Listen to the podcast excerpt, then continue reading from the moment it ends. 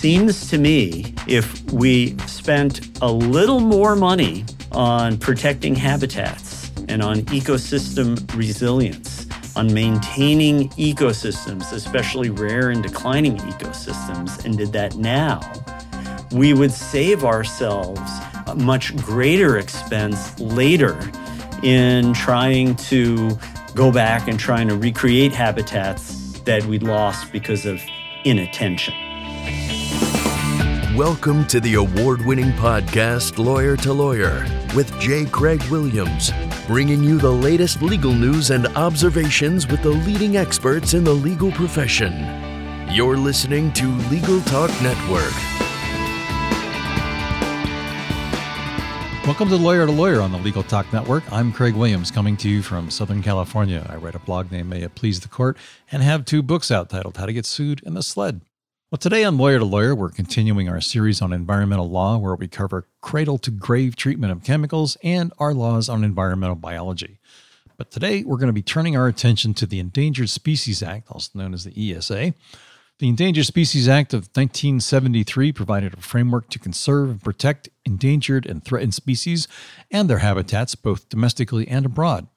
According to the Center for Progressive Reform, at an April twenty twenty-three hearing of the Water, Wildlife, and Fisheries Subcommittee of the House Natural Resources Committee, the conservative majority pushed no less than three Congressional Review Act resolutions aimed at blocking E S A protections.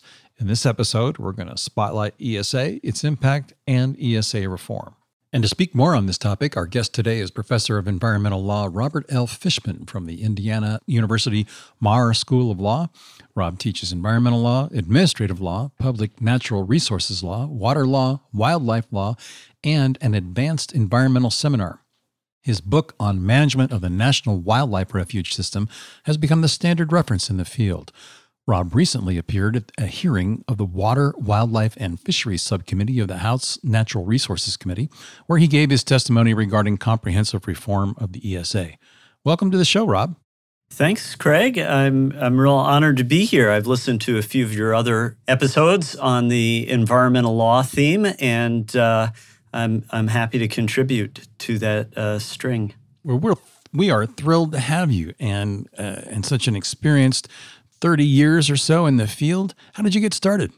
Well, um, I've, I got started generally in natural resources and environmental law by leaping from uh, being a geology major in college to studying natural resource management as a graduate student. Went to law school and have always been interested in that aspect of law that is uh, mediates between the words on the page of things like the Federal Register and the U S Code and actions on the ground like logging activities or land development. And very quickly with that focus, uh, I, at my first job at the Environmental Law Institute, began researching issues related to federal implementation of the Endangered Species Act. So it really is, of all the statutes I teach in all of my environmental law classes, the one that I have uh, been dealing with for the longest. Well, it's been around a long time. In fact, I think it was around before I graduated from high school. When you started to testify before the Water, Wildlife, and Fisheries Subcommittee of the House Natural Resources Committee, tell us about your testimony.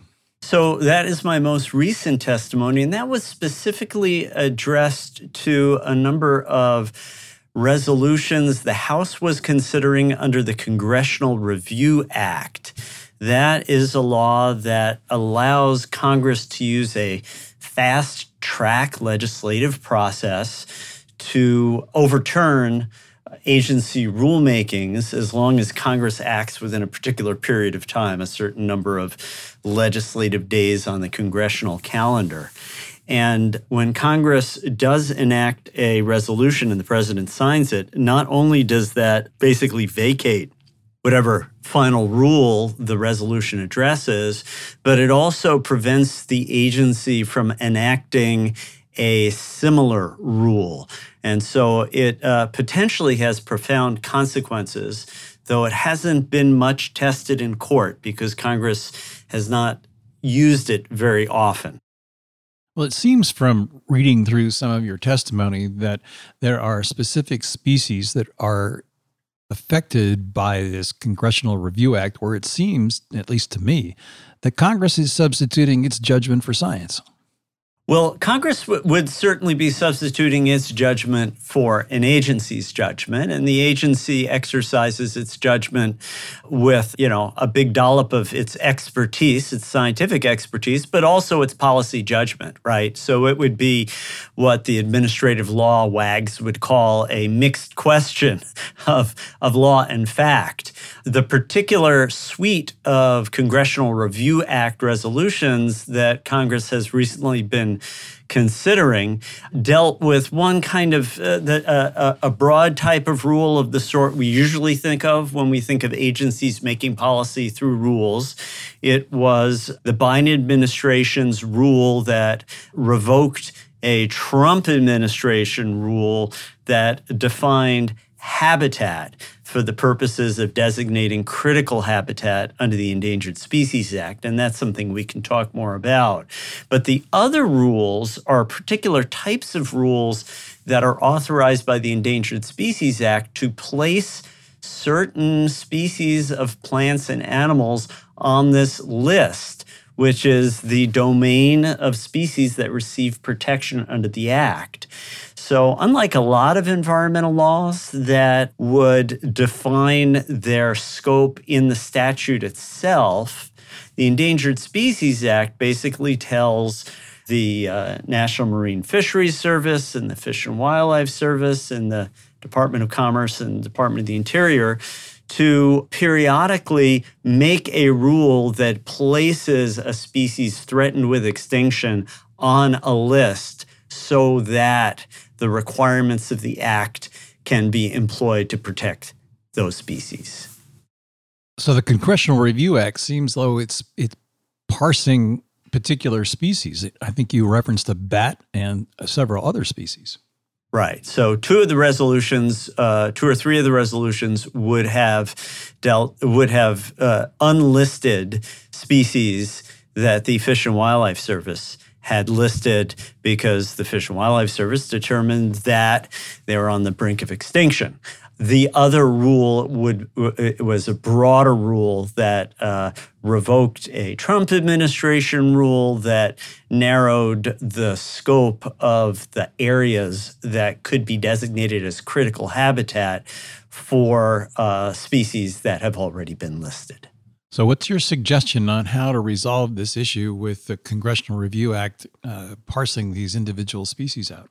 Well, I think it's a very bad idea for Congress to get in the business of listing and delisting species. I think it would be much more productive if Congress thinks that there are systematic problems with over or under regulation for species, for Congress to uh, actually amend the Endangered Species Act to provide greater clarity for what the threshold is for a species that may be in decline or a species that has uh, lost some of its habitat, what the threshold would be for listing that species for protection under the Endangered Species Act. You mentioned that there's been an issue over habitat between the two administrations that were before and now in terms of defining what constitutes habitat. Can you explain that? Yeah. So I, I think to explain it, it's worth beginning with the observation that uh, species are listed as uh, uh, being in danger of going extinct for a number of reasons, but by far, the most common stressor that is driving a species to extinction is loss of habitat. So uh, there really is nothing more important in the Act than those provisions that address loss of habitat. Uh, if we can't address the restoration and creation and maintenance of existing habitat for imperiled species, we won't ever be able to recover them. Now, you're using a word imperiled that's a little bit different than the statute. Well, yeah. Threatened and endangered. Can you give us a, a rundown of that? Yeah, let me back up. So it, it, the statute's called the Endangered Species Act, and what and and people often use the word endangered species to mean any species that enjoys protection under the act. But those of us in the field often make the finer distinction between threatened and endangered species, because the act provides for two levels of protection. Uh, so I will. I often use the word imperiled species to describe a type of plant or animal that's on the brink of extinction. Now, a species, no matter how close to that brink of extinction, is not protected under the Act unless or until uh, one of the listing agencies in the Interior Department or the Commerce Department actually promulgates a final rule that lists it as either threatened or endangered. So when I use the word imperiled, uh, I mean it more broadly. But I think for the purposes of the podcast, we can just talk about endangered species as being more or less congruent to endangered or threatened species or imperiled species. Right. Um, so because habitat is the principal problem that is driving species to extinction, it's particularly important to make sure that the services are, are able to use whatever authority they have to try to promote the conservation of existing habitat and the restoration of new habitat, habitat that may have been lost that can be restored, or if uh, the species is experiencing a range change, perhaps creation of habitat in an area where the species was not formerly located. So, you know, I'm sure your listeners have heard about how climate change is uh, scrambling a lot of ecosystems, right? Some species do well, others do poorly. Some species are able to move to more suitable places, others are not.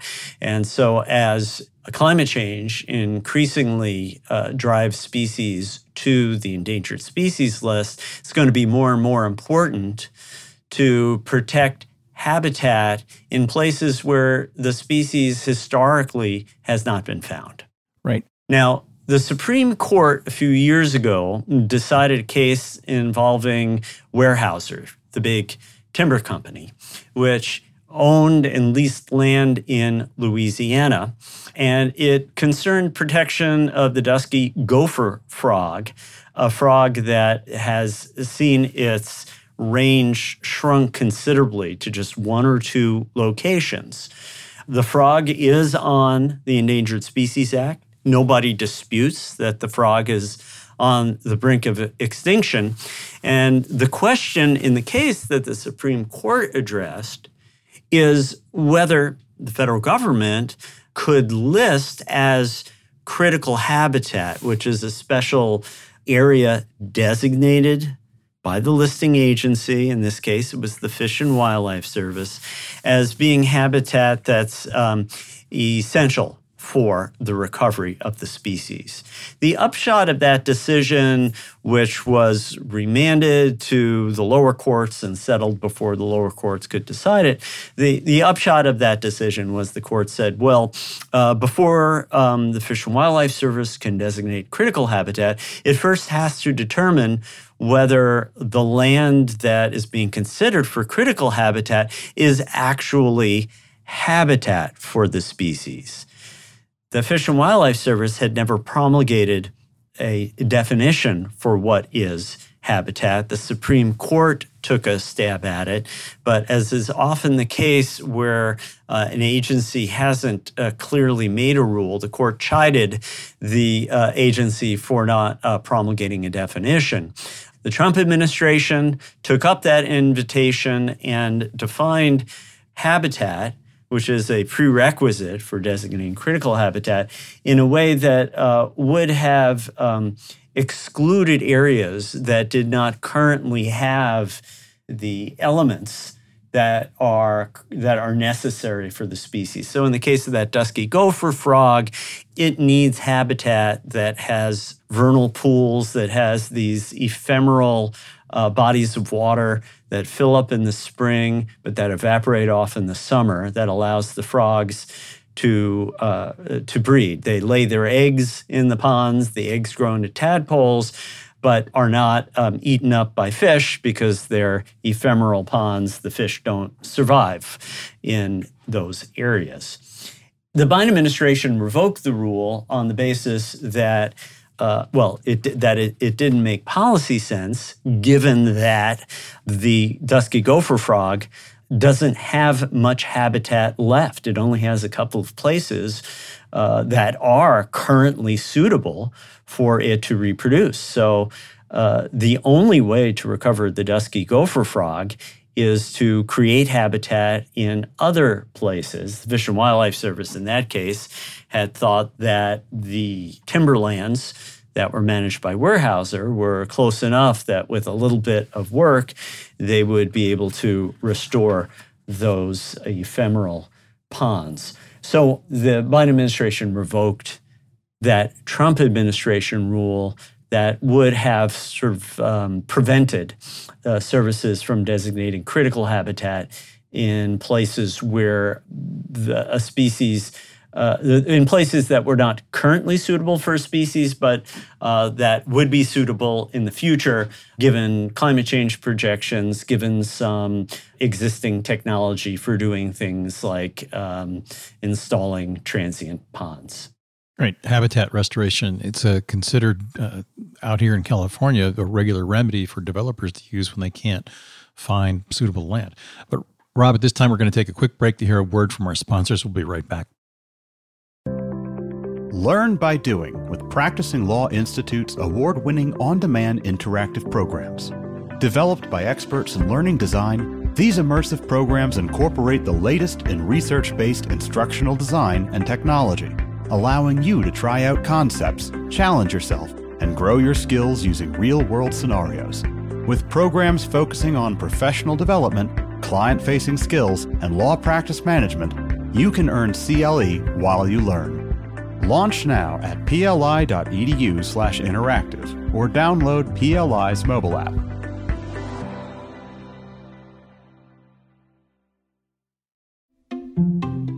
Filing court documents, serving legal papers, collecting electronic signatures, all critical parts of the litigation process, yet ones that are time-consuming and error-prone. But what if you could do more straight from your case or document management software? InfoTrack automates data entry, document selection, tracking, and information syncing across all these core tasks and more by integrating with your core systems like Clio, Smokeball, Leap, MyCase, and others. Spend more time on substantive legal work and less time on busy work. Learn how simple it can be at infotrack.com slash simple. And welcome back to Lawyer to Lawyer on the Legal Talk Network. I am joined by Rob Fischman from the Indiana University Maurer School of Law. We've been talking about habitat. But in your testimony, you mentioned that there's a problem with the Endangered Species Act from an overall perspective, that it concentrates kind of too late in the process on species that become threatened and then become uh, in, on the endangered species list before they become extinct. You offered the idea or a solution that perhaps we ought to think about it a little bit sooner than that. That's exactly right, Craig. The Endangered Species Act is a kind of emergency room for biodiversity, right? You have species that land in that emergency room because if they're not treated immediately, they will wink out. They will go extinct. They won't be able to continue to reproduce.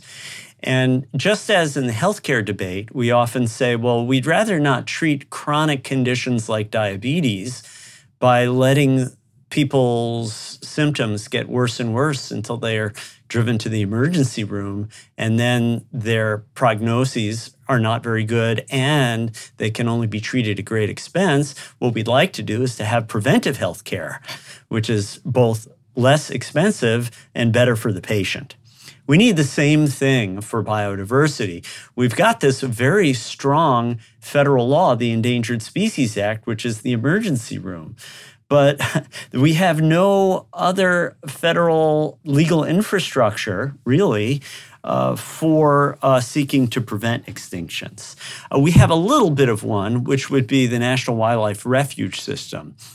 The original federal endangered species law, enacted in nineteen sixty-six, was a statute that was paired with another statute that provided uh, organic legislation for managing the National Wildlife Refuge System and uh, established a, a new goal for the refuge system, which is extinction prevention for all species. But Congress has done very little since then. Seems to me if we spent a little more money on protecting habitats and on ecosystem resilience, on maintaining ecosystems, especially rare and declining ecosystems, and did that now, we would save ourselves a much greater expense later in trying to go back and trying to recreate habitats that we'd lost because of inattention. So the Endangered Species Act is a program of last resort. What we need is federal biodiversity protection for first, second, and third resort, a kind of preventive health for our ecosystems. You also mentioned that the current system puts an undue burden on those who have chosen to conserve and are sometimes, in some instances, the last uh, conservationists for a particular species, when the critical habitat arises on that particular entity or person's land, as opposed to what you've just proposed. How can we solve that? Well, the preventive approach that I mentioned w- would go a long way to solving that. I mean, part of this problem of the inequitable burden, the disproportionate cost that's imposed on relatively few people to protect endangered species that benefit us all, has to do with the fact that we don't look to conserve habitat before we're down to the very last few ephemeral ponds for the dusky gopher frog. If if we had federal programs that monitored and alerted us when uh, those key habitats, when those critical ecosystems were declining, there would still be enough of the habitat left that we could make some trade-offs, that would be circumstances where if you have an ephemeral pond on your land, you might be able to um, engage in mitigation, either by developing it and mitigating somewhere else, or holding on to it and gaining some financial benefit because someone else was paying for mitigation before we were at the point where we didn't have many degrees of freedom and we had to protect every single pond.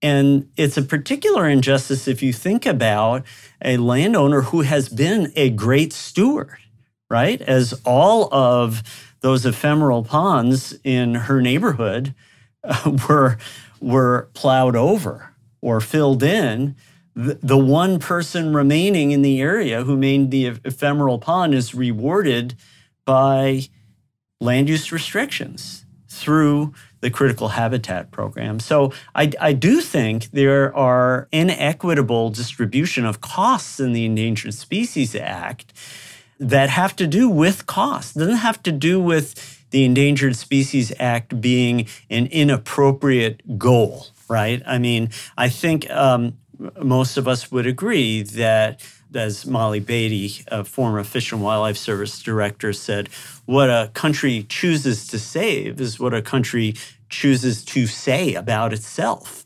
The protection of wildlife is uh, is is a bipartisan and very popular objective. I think where we hit the political impasses is in circumstances where we've not been paying attention and let species decline to the to the point of being at the brink of extinction.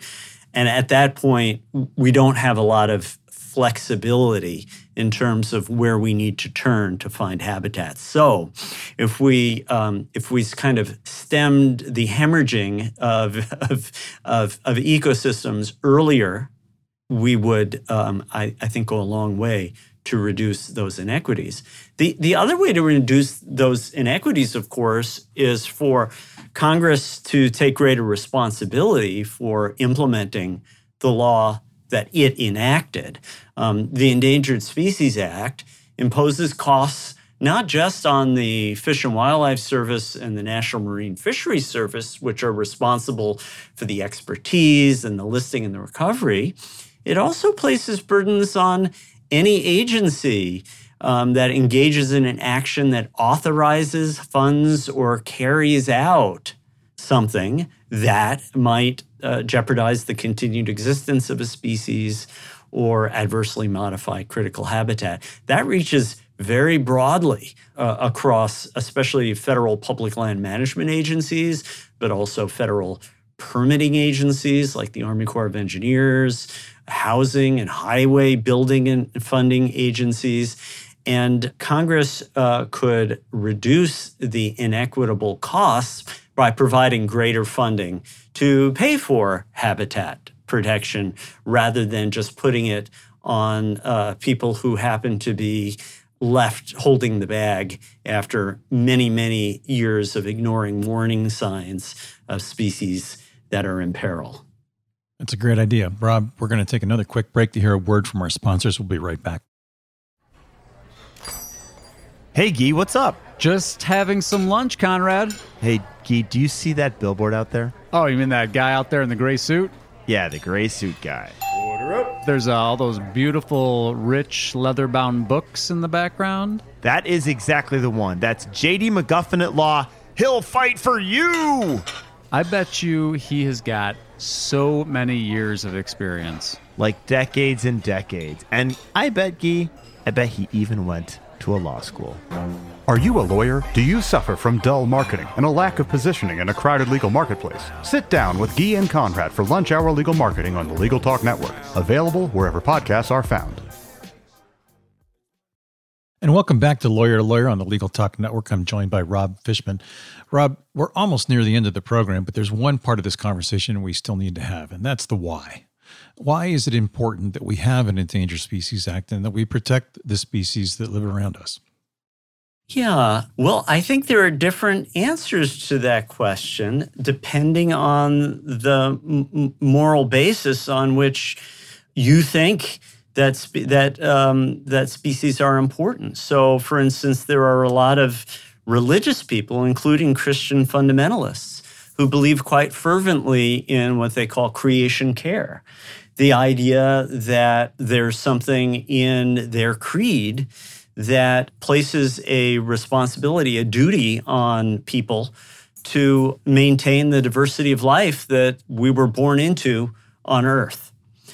Other people who are more secular might subscribe to uh, Aldo Leopold's view of the land community, that uh, we ourselves, we humans here in the United States and more broadly on Earth, are not conquerors, we're citizens. Uh, we're citizens of a community, and the community is interdependent. Uh, some species uh, depend on certain actions we take or certain restraint that we practice, uh, and uh, others uh, we're dependent on. Uh, think of all the creatures that uh, play a role in fertilizing our soils or uh, cleaning our waters. A lot of the legislative history for the Endangered Species Act refers neither to Aldo Leopold nor to uh, Christian creed, but instead to good old cost-benefit analysis, this idea that preventing, the, the, the idea that an endangered species is a uh, figurative canary in the coal mine, that as species start to disappear, they are uh, giving us clues that uh, that uh, the sort of the, the fabric of life on which we depend are fraying. One very commonly used uh, metaphor is uh, they are rivets on an airplane that are starting to pop, right? If If I told you at the boarding gate that you're going to go onto a plane to fly across country and one rivet or two rivets were missing, you might say, well, that's just one or two. That's that's not a big deal. I'll, I'll take my chances. I don't think that's going to cause the wings to fall off. That's not a danger.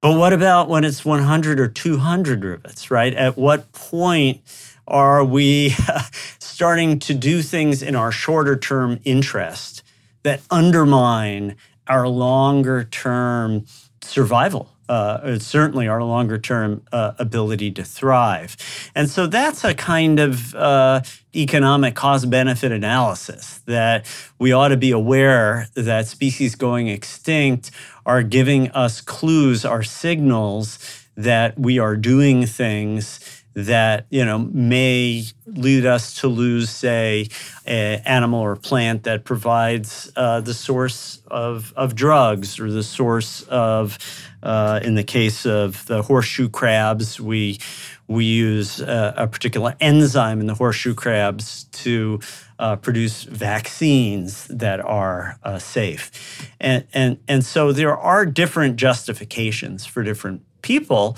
But as I said, it's bipartisan. The, the Endangered Species Act was uh, the modern version enacted in nineteen seventy-three was uh, was overwhelming votes, you know, ninety percent or more in both the Senate and, and the House of Representatives. And I think that's because most of us in our values find some basis for uh, not wanting to soil our own nests. Exactly so. Well, Rob, we've reached the end of our program. It's, we'd like to take this opportunity to share your final thoughts and your contact information. Well, I'd say my final thought is that, uh, you know, you and I uh, have spoken almost entirely about federal law, um, and that makes sense. You invited me to come to talk about the Endangered Species Act, and I'm happy to do that. But I, I do want to highlight that state wildlife management is extremely important. Um, every state has a wildlife action plan in which it identifies species of greatest conservation need. And I think often overlooked in debates about the Endangered Species Act is the critical role that states play. State wildlife agencies accumulated together are a much larger source of what are often called boots on the ground or boots in the water efforts to conserve habitat. They have a lot of expertise, uh, much more than in the federal government, again, cumulatively across states. And Congress, uh, the last Congress, came very close to enacting what would have been a transformational funding mechanism to provide the means for states to do a lot more to address the conservation of those species, species of greatest conservation need. So if you're someone who's interested in uh, getting involved in efforts to uh, conserve biological diversity and prevent animals from going extinct, don't look just to the federal government. Look to uh, your state laws and your state programs and help to uh, to build support for better funding for states to play this uh, preventive role in conserving habitat and keeping common species and abundant species common and abundant. Well, Rob, thank you very much for joining us today. It's been a pleasure having you on the show. Craig, the pleasure was mine. Thank you for the invitation. Well, here are a few of my thoughts about today's topic. I think that Rob is exactly right that the federal government has looked at this as though it's a cost-benefit analysis all along. And if you think back to the episodes we've been doing in this environmental series, the same can be said for all of our laws regarding chemicals.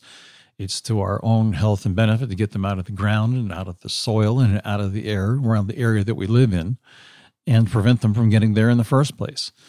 And the same here in the Endangered Species Act. Why wait until the last minute when you're trying to resuscitate a species in C P R by saving habitat that is almost gone? Let's start acting sooner. Let's start funding state and local governments to protect these species and the people who do the conservation efforts on the ground every day to protect them as well. Well, that's it for Craig's Rant on today's topic. Let me know what you think. And if you like what you've heard today, please rate us on Apple Podcasts or your favorite podcasting app. You can also visit us at legal talk network dot com, where you can sign up for our newsletter. I'm Craig Williams. Thanks for listening. Please join us next time for another great legal topic. Remember, when you want legal, think Lawyer to Lawyer. Thanks for listening to Lawyer to Lawyer, produced by the broadcast professionals at Legal Talk Network. Subscribe to the R S S feed on legal talk network dot com or in iTunes. The views expressed by the participants of this program are their own and do not represent the views of, nor are they endorsed by, Legal Talk Network, its officers, directors, employees, agents, representatives, shareholders, and subsidiaries. None of the content should be considered legal advice. As always, consult a lawyer.